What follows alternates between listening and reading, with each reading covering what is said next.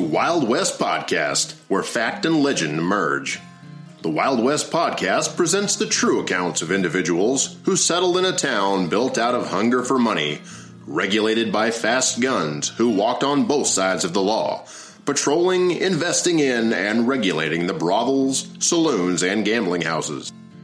These are the stories of the men who made the history of the Old West come alive, bringing with them the birth of legends, brought to order by a six gun and laid to rest with their boots on. Join us now as we take you back in history to the legends of the Wild West.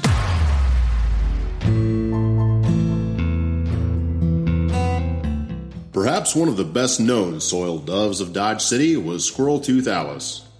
Born Mary Elizabeth Haley in 1855, Libby was born and raised in a life of privilege in Texas. Elizabeth Haley was 10 years old when she was kidnapped by Comanches and held captive for three years. Her father paid a ransom for her to be returned home, but life was never the same for Libby. Her father, certain she had been defiled by her captors, shunned her. Her father refused to allow anyone to court her and kept her out of society. She fell in love with a man twice her age and had hopes of marriage.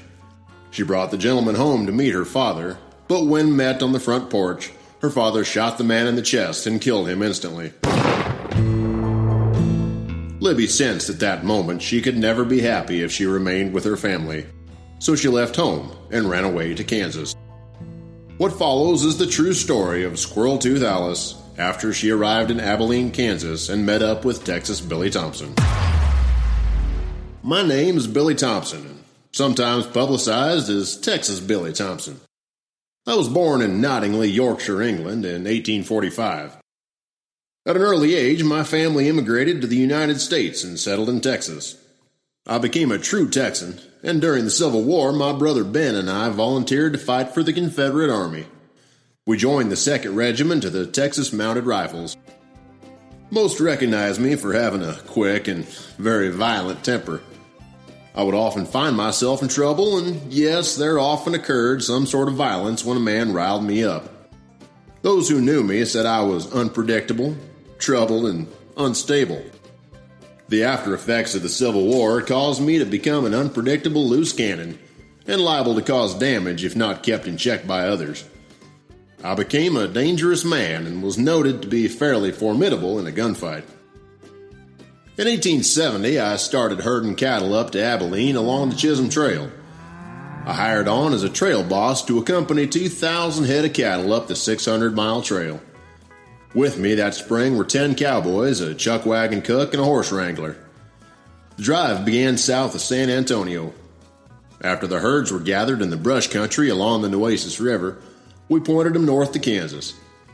The trail to Kansas averaged 8 to 10 miles a day, we seized our time and allowed the cattle to stretch out over the trail to graze along the way. The life of a cowboy was not easy, but I was good at it and understood how to handle the many problems that occurred during a long drive. The cattle had to be driven across rivers, flooded streams, and through prairie storms. Still, the profit at the end of the drive was worth more than the difficulties along the way. My men and I arrived in Abilene in the early spring, delivered our cattle to the McCoy pens, and were paid after five weeks on the trail. I purchased some new clothes, a pair of boots, cleaned up, and decided to take in the attractions at the Novelty Theater. The Novelty Theater was known to give out entertainment lasting longer and made more noise than any vaudeville in New York. There on stage that night, I found an attractive young lady by the name of Elizabeth Haley. She and five other girls performed a new dance out of France and the band played furiously. The girls danced wildly. Elizabeth exposed herself to the onlooking crowd as much as possible, which caused us Texas cowboys in the audience to roar with excitement. The dance hall girls kicked their legs up above their heads, and many of the cowboys present viewed more legs that night than most cowboys saw on the trail eating chicken. I was so impressed with Miss Haley, I decided to introduce myself to her. I found her to be amazingly young to be a dance hall girl.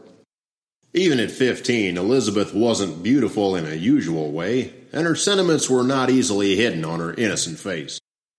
She acted shy to smile as a gap between her front teeth showed her only imperfection to the down curve of her thin lips. I gazed into her eyes and instantly understood all the beauty of the creation could not even hope to compete with her will to survive.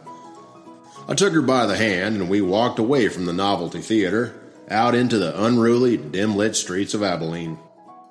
The buildings were one story high, of wood and with elevated fronts giving the effect to two story houses. The sounds and scenes of the streets of Abilene at night teased on the cowboys. The cowboys swarmed the Alamo Saloon and in festive temperament lingered with eager ears. These were the tunes played on the violin and piano staged on a platform in the corner of the saloon. Tom Downey's bowling alley was occupied and the billiard tables of the old fruit busted away. When we arrived at the Bullhead Saloon, great stacks of coin were piled invitingly on the little round gaming tables, and the eye of the tiger showed prominently in the window. The Bullhead Saloon, established in partnership with Phil Coe and my brother, had a large sign above the entrance. The sign featured an anatomically correct, though the hugely exaggerated painting of a bull. Naturally, the good citizens of Abilene were transgressed by the sign and considered it obscene. Elizabeth, on the other hand, found the bull's wares amusing. She pointed out the bull's exposed anatomy, looked over at me, and said, A man would need to have big ones to walk into this place. She laughed as we entered the saloon. We had a few drinks, and I asked Elizabeth how she got started as a dance hall girl. I found out early on after running away from home that in places like Abilene I did not need to be a lady to garner the same respect given to the floozies around town. Me being a dance hall girl was one thing. She paused with hesitation, gritted her teeth as her face turned red with emotion. But making money to offer my wares allows me to choose my own destiny regardless of where I came from. Yes, I am a prostitute, she said. It was the only profession I could find in this god-forsaken place to elevate me to a position in society that drew notability among men. Now men see me on the streets, remove their hats, and take respectful bows in my presence. What women do in this town did not matter, she said, so much as the fact that she was a woman. Her expressed fervor for survival turned her eyes into spheres of the brightest fire. And in them I read clearly that she would fight to the very last dirge for her life. She would not let the world break her. Sure, she could weep, but she would never let anyone take her true self from her. I offered to walk her home. She accepted. I enjoyed her company that evening and asked her to join me the next morning for breakfast. The next morning, Elizabeth walked through the doors of the Bullhead Saloon. I watched her from the mirror behind the bar where I stood to stock bottles of liquor. She scanned the room of empty, scattered bottles, found my reflection, smiled, and pulled up a chair at the table in a dark corner of the room. I returned her smile, shelved the last bottle, and came out from behind the bar. I took two steps in her direction when the saloon door busted open and a bluster of a voice followed. My name is Marshal Hickok, and I've been instructed to do something about your indignant sign out front. Now, who owns this place? I was taken back by the grand and bold entry of the marshal. I readily moved back behind the bar, reached for the double barreled equalizer, and cocked back the hammers. The click of the hammers got Hickok's attention as Coe and my brother Ben came out from the back room of the saloon. Hickok placed his hands crossways on both of his turned out revolvers, looked over at me, and said, Boy, I'm not sure who you are, but if I do not see your hands on the bar within a split second, I'm going to put a bullet in your head. The tall, long auburn haired marshal had two Navy revolver Colts strapped to his side. His intense eyes stared at me like a panther, a wildcat ready to pounce. I felt the sweat drench my skin, the throb of my own eyes, and the thump of my heart against my chest. My finger curled around the trigger of the shotgun as my eyes looked deep into Hickok's dead stare, waited for the flinch of an eyebrow as my guts churned my stomach with intense cramps. My brother Ben stepped out from behind the bar into the middle of the room and separated a possible conflict between Hickok and me. My name is Ben Thompson, and this here is Billy, my brother. I'm part owner of this place, along with my partner, Mr. Coe, over here. Ben pointed to Mr. Coe and asked, What seems to be the problem, Marshal? Hickok told Coe and my brother to either take down the sign over the saloon or have the scandalous part painted over. My brother responded in a smile as his English accent ordinated the room. You know, Marshal, we should not get all hung up on what seems today to be the largest set of balls. I've always loved the idea that you think you know what you look at from a distance, yet when you come up close, it gets intricate, nutty, obscene, and provocative. Now, wouldn't you say this is the case with the gonads painted above your head? Ben smiled and Hickok laughed. Hickok backed out of the saloon and within an hour returned with a double barreled shotgun, a gallon of paint, and a workman to take care of the chore. By that time, Elizabeth and I sat at the table. My brother Ben had left the saloon. I started to get up, and Elizabeth kindly asked me to stay in my seat. I did what she asked while Hickok cradled the scattergun in his arms. The worker nervously painted over the sign. Under Elizabeth's persuasion, nothing happened except that a gallon of paint got slapped on the private bull parts of a swinging sign. It was at that moment I recognized Mary Elizabeth Haley had her heart in my interest, and she would take care of my needs. Elizabeth's warm encouragement made me feel as if I no longer alone in the world. She had the same commitment and courage to survive on the frontier as I did. To have Elizabeth as a partner would smooth the path of my angry temperament give me a brighter side to my dark and edgy outlook on life. It was at that moment she said to me, You can call me Libby. Libby and I set up house together. Libby danced in the saloons, sold herself, and shared her earnings with me. In less than six months, Libby and I made a small fortune. I lost most of the money we made at the gambling tables in just two nights. Libby and I decided to pull out of Abilene and take our chances elsewhere. This decision of departure occurred the day after Phil Coe, my brother's partner, was shot and killed by Hickok. It was the same night Hickok squeezed off two rounds, killing by accident his good friend and jailer Mike Williams. They shipped Philip Coe's remains back to San Antonio. A dark eyed woman we did not know and did not bear his name took the next train south. After the killing of Coe and Mike Williams, there was a hurried exit of cowboy, courtesan, and gamblers. Dickinson County, by order of the good citizens, was to become a farming community, and Abilene a law abiding city forever. We were broke and desperate, so I decided to join a cattle drive headed south. I was appointed trail boss, and permission was obtained for Libby to travel with me. She traveled in the back of a wagon and followed the herd from Kansas into Oklahoma. By the time we left the cattle drives, Libby was pregnant. We left the drive in Oklahoma, and in late August of 1872, we were back out on the prairie. We arrived in Ellsworth, Kansas on the first day of April 1873 and checked into the Grand Central Hotel. The Grand Central Hotel comforted Libby to have our first child. We named him Rance. We were then married and found ourselves in the need of money. Ellsworth at this time was a cow town and violence was common. We knew in the spring the cattle drives would start to come up from Texas. To make a living, Libby would take up what she understood best and court the cowboys. I, on the other hand, would do my share of gambling. My brother Ben joined Libby and me two months later. Shortly after Ben's arrival, we set ourselves up as the house gamblers in Joe Brennan's saloon on Snake Row. Joe was married to a dance hall girl by the name of Molly. The first time I saw Molly Brennan, I was attracted to her. She had an air of innocence. The beauty of her face gleamed with brown of cheek, and the smile from her red lips could put any man into a trance.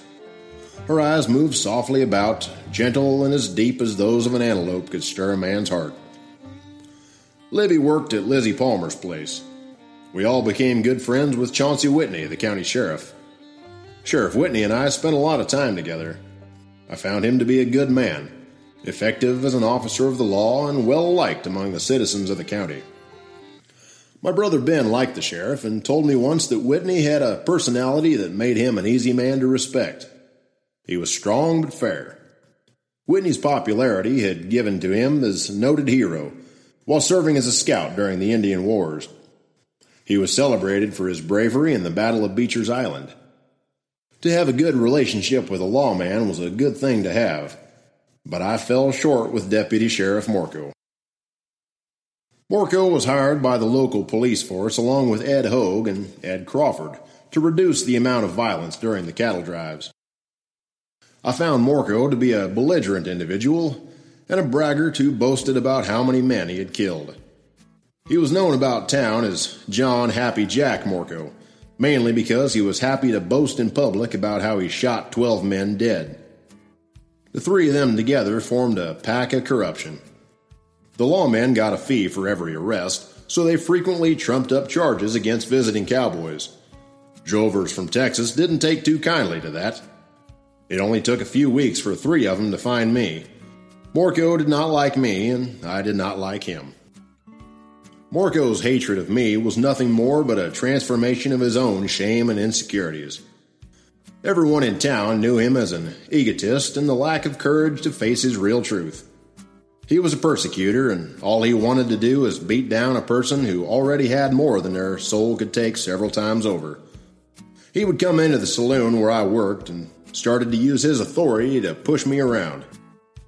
Morco found me in possession of a gun and arrested me on June 30th for carrying a weapon in town limits. This made me angry, but both Ben and Libby persuaded me to pay the fine and leave the matter alone.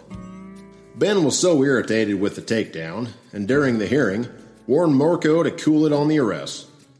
Morco, Ed Hogue, and Ed Crawford pay no mind to Ben's request.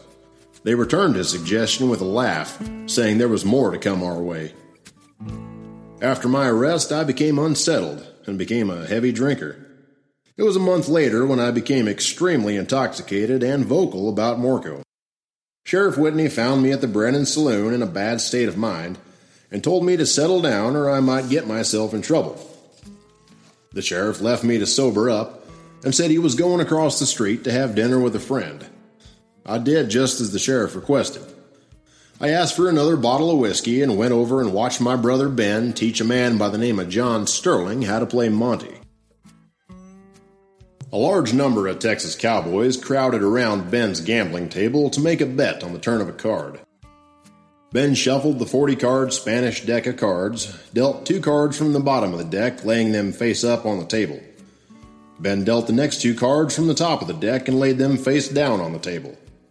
Ben stepped back in full view of the four cards, two cards faced up and two face down, and said, Place your bets, gentlemen, on either layout. The players around the table quickly placed their bets and anxiously awaited Ben to turn the deck over, so the bottom gate card was face up. This time the gate card matched the same suit for John Sterling. The bets played out on Sterling's layout. Ben collected losing cards on the table when John Sterling walked away from the table and made for the front door. Ben yelled out at him, Hey, Sterling, you need to pay up your percentage. Sterling stepped out in the street. Ben handed me the deck of cards, told me to watch over the game, and departed the saloon in pursuit of the vanishing Sterling.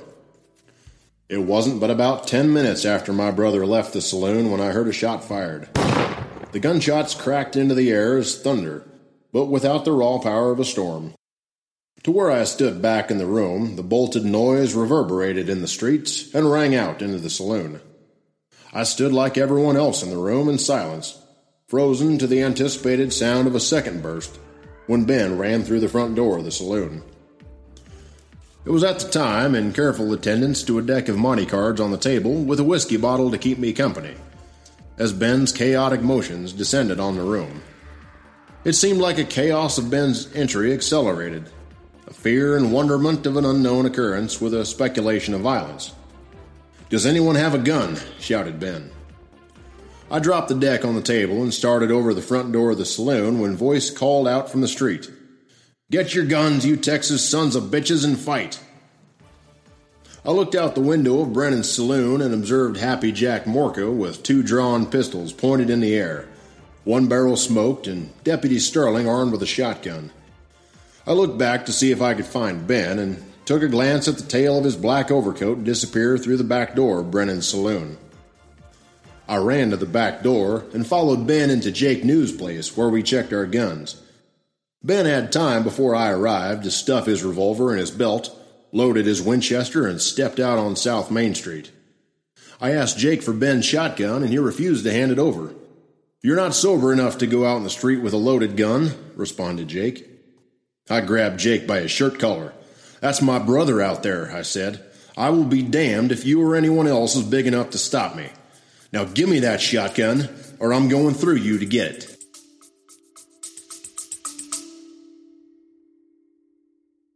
My name is Koji. And I'm Michelle. And this is the Japanese America Podcast. So, this is where we look at all things Japanese American. We will bring alive the history, culture, and people that make up this diverse community. In this month's episode, we'll examine Koji's unique family history. To help bring the story alive, we brought on actor and comedian Derek Mio. He was reported to be extremely pro Japanese and anti American in sentiment.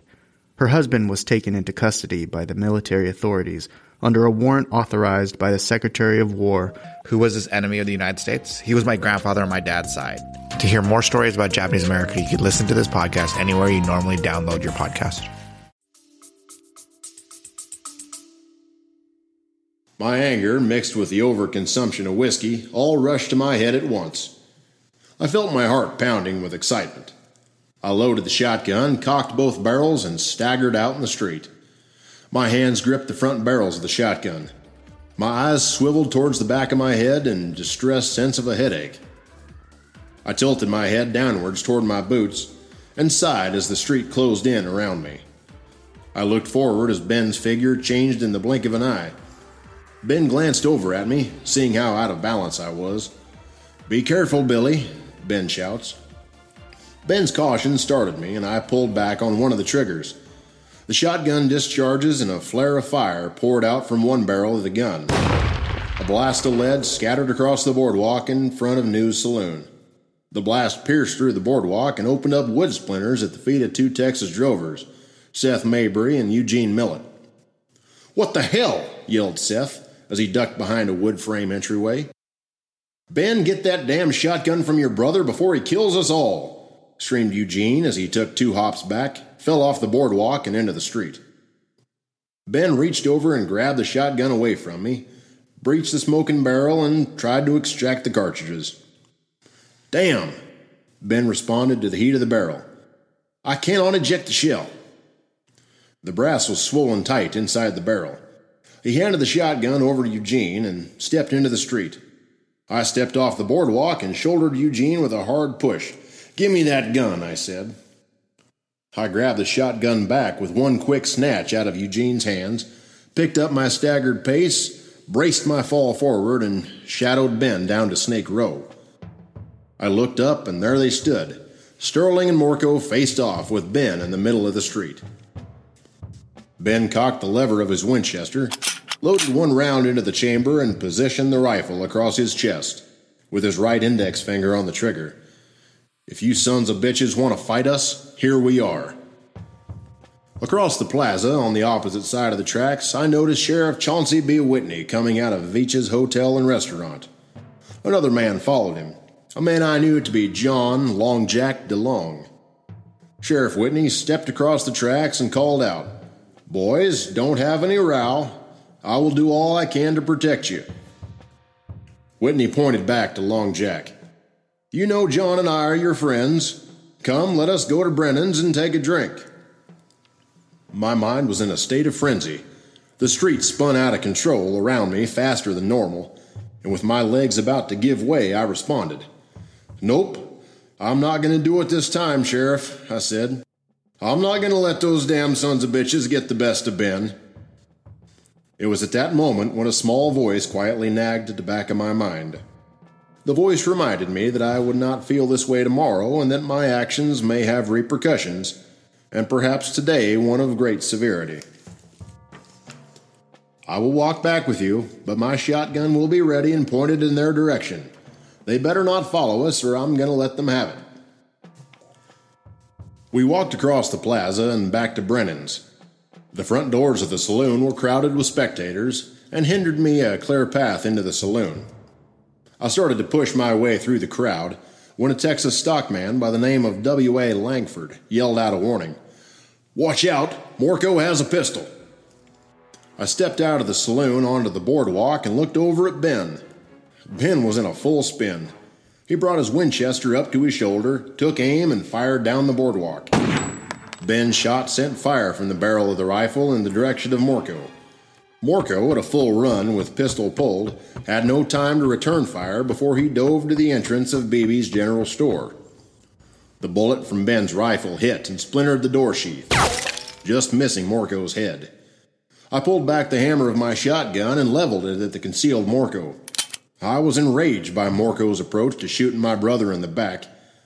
I managed the shotgun through the crowded door, aimed, and heard Sheriff Whitney say, What does this all mean? I fired. When I pulled the trigger, I did not hear the report or feel the kick, but I heard the devilish grumble of Sheriff Whitney outcry, Oh, I'm shot! In that instant, a mysterious, terrible change had come over the crowd of witnesses. I looked out to see where my shot had landed and watched as Sheriff Whitney fell into the street. He looked suddenly stricken pinched as though the frightful impact of the scattered pellets had paralyzed him. His arms stretched out. His eyes marked me. An enormous senility seemed to have settled upon his face as he looked back into the street with his chest blistered open. Ben pushed me aside and screamed back at me, My God, Billy, you've shot our best friend! I was in shock. Disbelief as I observed Sheriff Whitney gasp for air in the middle of the street. I looked down at the mortally wounded sheriff as bystanders crowded around him. Sheriff Whitney motioned over for Long Jack to come closer. Long Jack kneeled next to him. He did not mean it, whispers Whitney. It was accidental. Send for my wife and baby. Despite the shooting being accidental, Ben forced me on a horse and ordered me to flee town. He told me to go to the house, pack my belongings, and say goodbye to Libby and Rance. Still in a drunken state, I decided not to do as I was told. I was angry, bitter, and needed a better choice. I rode over to Joe Brennan's place and decided I would take his wife with me. Joe was out front and attended to the down sheriff while I entered the back door of Brennan's place. I caught Molly by surprise, and she agreed to go with me. I was now an outlaw on the run with Molly Brennan, another man's wife. I found out later that Sheriff Whitney died on August 18, 1873. His death resulted in a $300 reward being placed on my head. Ben moved out of Ellsworth a few months later. Molly and I went back to Texas. For the next several years, Molly and I lived on the run from lawmen and bounty hunters. We traveled from one town to another. We stayed wherever she could find work and I could find a gambling table. In June 1874, I narrowly escaped capture in Austin, Texas. Later that same year, I was captured in Mountain City, Texas, but escaped with Molly and fled to San Antonio. In San Antonio, Molly worked at the Long Horse Brothel, and I became involved with a feud between Molly and another prostitute. To resolve the confrontation, I hit the prostitute across the face. I was now back on the run when two city police officers responded, in which again I escaped. Molly became tired, and after two years on the run, we were broke and I needed a job. Molly returned to Ellsworth in 1874, and I returned to the cattle drives moving north into Texas. Libby moved on to Dodge City and established her trade. She knew I would eventually end up on the cattle trails, and this led her to set up in Dodge City. Libby was popular with her patrons and made a decent living in her profession. She gained her famous moniker in Dodge City because of her fondness for prairie dogs. She thought they were cute and made good pets. She raised them and kept them in a cage. They often became very fat under her care and curled up in her lap like a dog. She even walked them on a leash. She begun going by the name Alice for her job, and one night a half drunken man came upon her fondling one of her beloved pets. Thinking her pets looked like squirrels and noticing the gap in her front teeth, gave her a name that stuck Squirrel Tooth Alice. While in Dodge City, Libby made a fortune and saved every penny in hopes of setting up a future business. My brother met up with Libby in Mobeetie, Texas. She knew from some of her clients a trading post being constructed near Sweetwater Creek in the Texas Panhandle. The trading post would be connected to Dodge City by the Jones Plummer Trail. Libby told Ben a man by the name of Charles Rath had formed a partnership with the Post Traders. The Post Traders, Lee and Reynolds, had ordered construction material from Dodge City to put up a supply and hide buying store on the creek five miles from the post. Libby packed up her bags and left Dodge City with the intentions of purchasing some land in the area and setting up a business next to the trading post. My brother Ben sent word to me. I purchased a wagon in Newton, Kansas, and in the cover of night I traveled to Ellsworth to pick up Molly Brennan. By the time Molly and I arrived in February of 1875, a little settlement had been established on Sweetwater Creek along the North Fork of the Red River. The Rath store was open for business, and the Tom O'Laughlin restaurant and boarding house brought in the guests. The O'Laughlins built their restaurant and boarding house out of pickets and sod. W.H. Weed had constructed a saloon and was selling whiskey. The small settlement, made first a buffalo hunter and a trapper camp, was unofficially called Hidetown. Most of the residents in the settlement used buffalo hides in the construction of their dwellings and a Chinese laundromat had been established. Fort Cantonment, about two miles northeast of Hidetown, had been constructed in June. The purpose of Fort Cantonment was to establish law and order in the region. The first buildings at the fort were made of sharpened cottonwood posts placed in the ground at close intervals, joined by poles fastened across the top. After Molly and I took a quick tour of the settlement, I accompanied her to Charlie Norton's place. There, I met Libby. Libby and I discussed the idea of purchasing some land and setting up a saloon. She told me she'd acquired a large amount of money, and with a partnership, we could build the Lady Gay Saloon. We soon met up with a good friend, Henry Fleming, and started construction of the saloon made from adobe sod blocks. Libby suggested a dance floor, and we freighted in enough wood planks from Dodge City to build a 20 by 30 foot floor. The dance floor was located in the rear of the building. We also bought furniture, gambling equipment, a billiards table, and made arrangements for a gaggle of girls. The Lady Gay opened in October of 1876. Libby established herself as an entertainer. Fleming managed the Lady Gay, and I ran the gaming table.